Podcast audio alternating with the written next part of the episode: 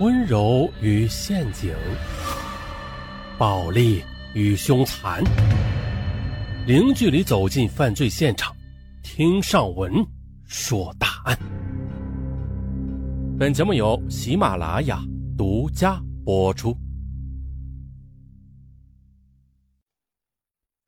二零零九年十月十五日凌晨，浙江宁波市北仑区公安分局接到一起报案。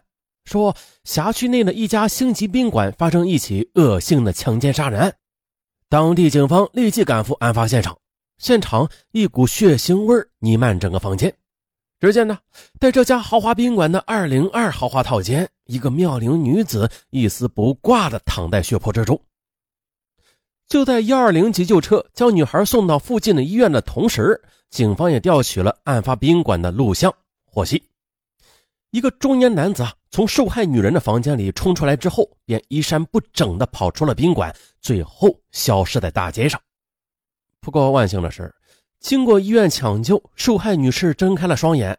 不过第一句话便恳求守在床边的刑警啊，有气无力的：“快，快抓色狼！”刑警从受害女人断断续续的讲述中得知，她名字叫红碧，现年二十六岁。重庆市人，可是呢，半年前被宁波市的一个名叫吕伟银的男网友诱骗到了浙江宁波。红碧为保贞洁，拼死反抗，而吕伟银呢，便使用暴力得逞了。为掩饰奸淫罪行呢，而企图杀人灭口。红碧装死，这才逃过一劫。听罢，当地警方对这桩奸杀未遂案高度重视。可是呢？宾馆的反馈的信息却让警方很诧异。嗯，不对吧？他俩好像是一对情侣啊，怎么可能发生强奸呢？我每次都看到男方搂着女人的腰进进出出呢。啊，这是一位服务员描述的。对呀，前天我还向他们俩道歉呢。这客房女服务员又向警方反映说了，说那天上午九点，她到房间里打扫卫生，前面敲门呢，没有动静。以为客人出去吃早餐了，可是当服务员用钥匙打开房门之后，这才发现，哎呀，这对男女赤裸裸的躺在床上呢。哎呀，不好意思，不好意思。女服务员退出房间之后，她害怕客人投诉她擅闯私密空间，于是中午就到街上买了一袋水果，向这对情侣赔不是。嗯，这宾馆的反应令警方糊涂了。啊，就在这时。躺在医院病房里的红碧拿出了一条沾着色狼精斑的内裤，声泪俱下的控诉吕伟银的累累罪行。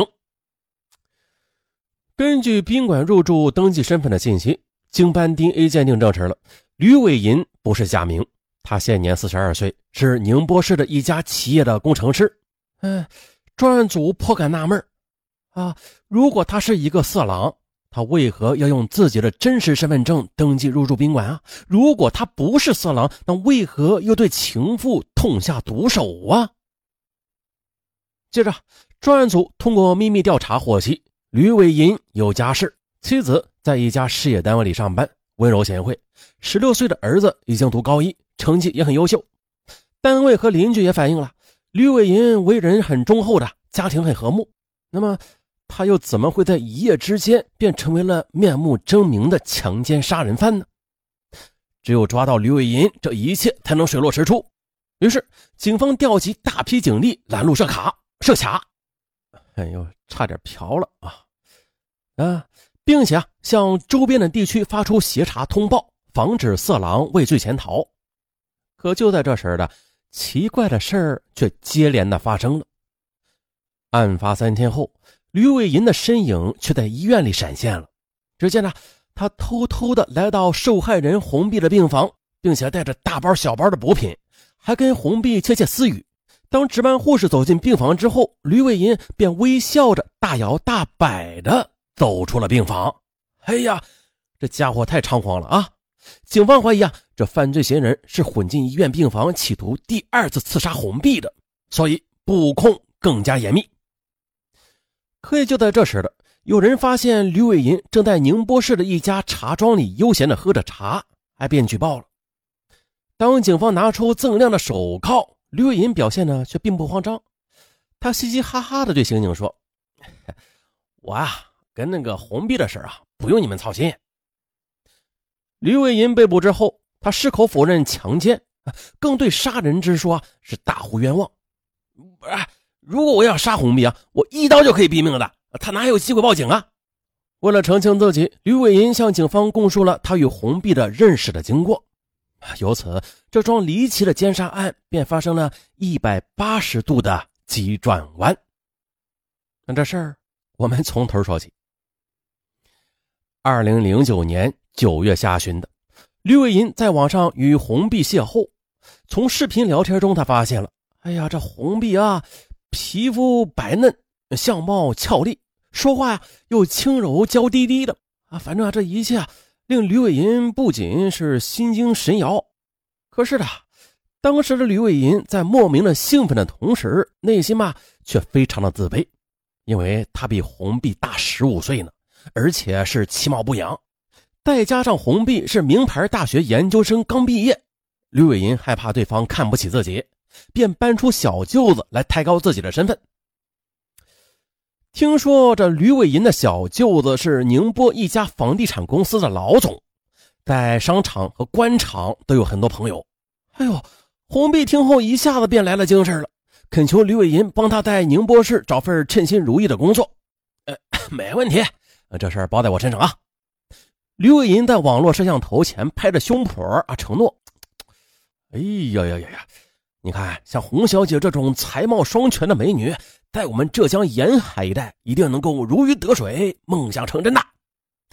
从此，两人在网上是频繁聊天，经常聊到深夜，这才依依不舍的下线。为了博取女网友的信任与芳心，吕伟银不仅讲述了自己的成长经历啊，还将婚姻、家庭的情况都如实告知红碧。为此啊，红碧称赞他成熟的男人稳重又可靠，魅力又无限。说罢。红碧还将自己的手机号码告诉了吕伟银，令他受宠若惊。起初的吕伟银以为女网友是为了找份工作才对他说恭维话的，后来发现了啊，红碧用肢体语言向他发出某种的暗示。哎呀，吕伟银这才发现，原来是艳遇从天而降啊！有天晚上的。刘银打开网络摄像头，哎呦，这眼前的一幕令他心跳加速啊，热血喷涌。只见红碧刚从浴室里出来呢，身穿着一件薄如蝉翼的米黄色的睡衣，那玲珑的曲线的身体也是若隐若现呐。隔着电脑屏幕，令他似乎就能闻到美女的那种体香。啊，哎呀，你今天真香，不是，呃。我帮你介绍工作也不是无偿的啊。刘银当晚也是喝了不少酒，他借着酒壮胆，向红碧索要报酬。那这样吧，事成之后的，你给我一个拥抱，成不成啊？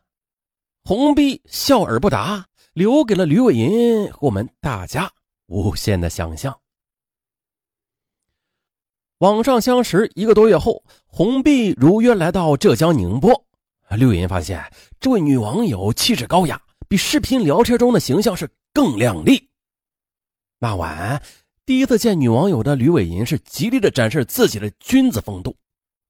就在安顿好红碧的住宿之后，转身欲意离开房间。就在这时，他听到红碧发出尖叫：“哎呦，蟑螂，蟑螂，有蟑螂！”嗯，在哪呢？吕伟银回过头来，在房间里边四处寻找，哎，不见蟑螂的影子。哎，此时的红碧就像一只受惊吓的小鸟，一头扑进了刘伟银的怀里。我怕蟑螂，希望你不要走，好不好？吕伟银瞬间就明白了一切，他顺势的将红碧抱上了床。啊，真好。